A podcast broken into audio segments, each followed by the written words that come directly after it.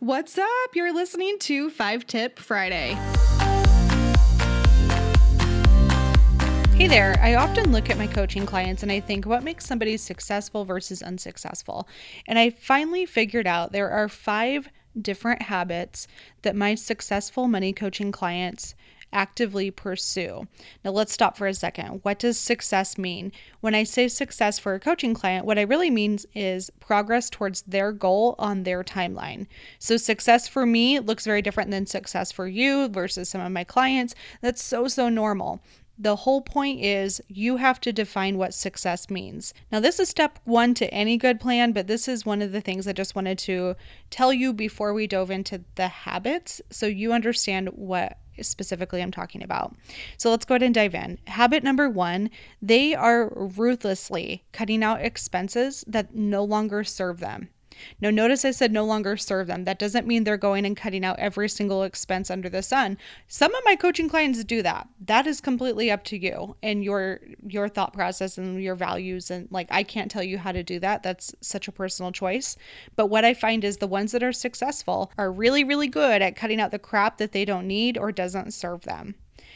Habit number 2 of successful coaching clients, they actively seek opportunities to bring in extra money. Now, these are the people that are very actively prioritizing their financial goals and they're working on them, whatever timeline that might be. But when stuff comes up and an opportunity comes their way, a lot of times, not always, they will take that opportunity because they're trying to uh, reach their deadline and stay on track. Now, again, notice I said not all the time. It's not always good to take on every single financial opportunity that comes your way to earn more income. It really does depend on your goals, your family, like what is important to you. But for a lot of them, they at least seek the opportunities and then we have a discussion to see if it's actually worth it for them or not. Sometimes I have to be the reminder that, you know, even though it does sound like a great opportunity, it's not really in line with your goals overall. And so sometimes that happens, but they are actively seeking those opportunities to bring in extra money. And sometimes, too, those opportunities means looking at their career and seeing if they're underpaid and if they're actually being fulfilled in their job. And sometimes that means the uh, seeking opportunities for extra income means switching jobs. And that's another thing that I see some of my successful clients working towards. The third habit is they do the work. They have no excuses. They get their shit done. They're not making excuses on why they couldn't update their budget or why they weren't able to go through their to do list items. At the end of the day, my successful clients are doing the work that work also extends into mindset training too. It, it really does go beyond just like updating your budget. Sometimes it's actively looking for resources to help you improve a specific area. Maybe they notice they have more of a scarcity mindset when it comes to money. They're consistently listening to different podcasts. They're actively working on that, but they're not afraid to do the work because they know it's necessary to level up in their life. Habit number four this one is so, so critical, you guys. They are open to feedback.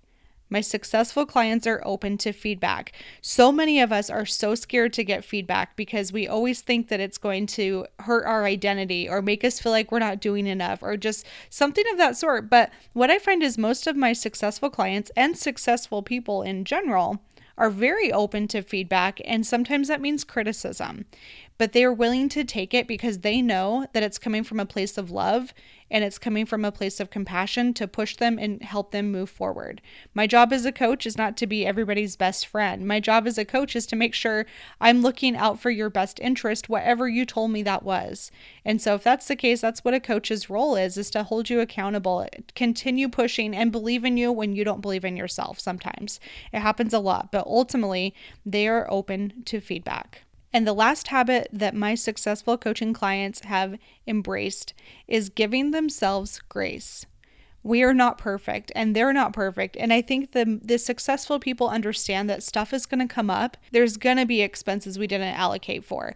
There's going to be memberships renewals that we might have forgot about. Stuff happens, and that is okay. But the successful people give themselves grace. If they don't achieve their goal 100% for that month, they're okay with it. They still recognize that progress is progress and don't beat themselves up over that.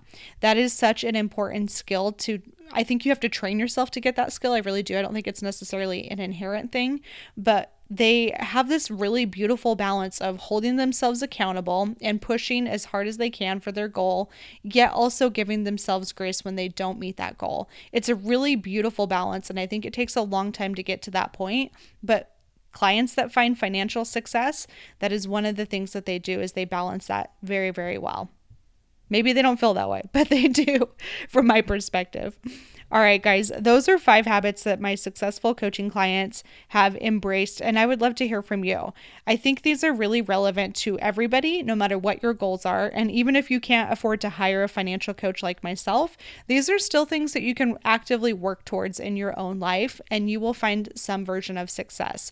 Now, remember, please define what success means for you so you know exactly how to hold yourself accountable and how to see if you're progressing or you're not. That's the biggest, biggest key here, too, is really define success for you.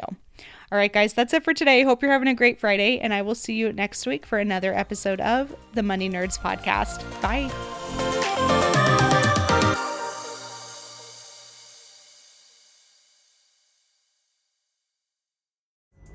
Pulling up to Mickey D's just for drinks?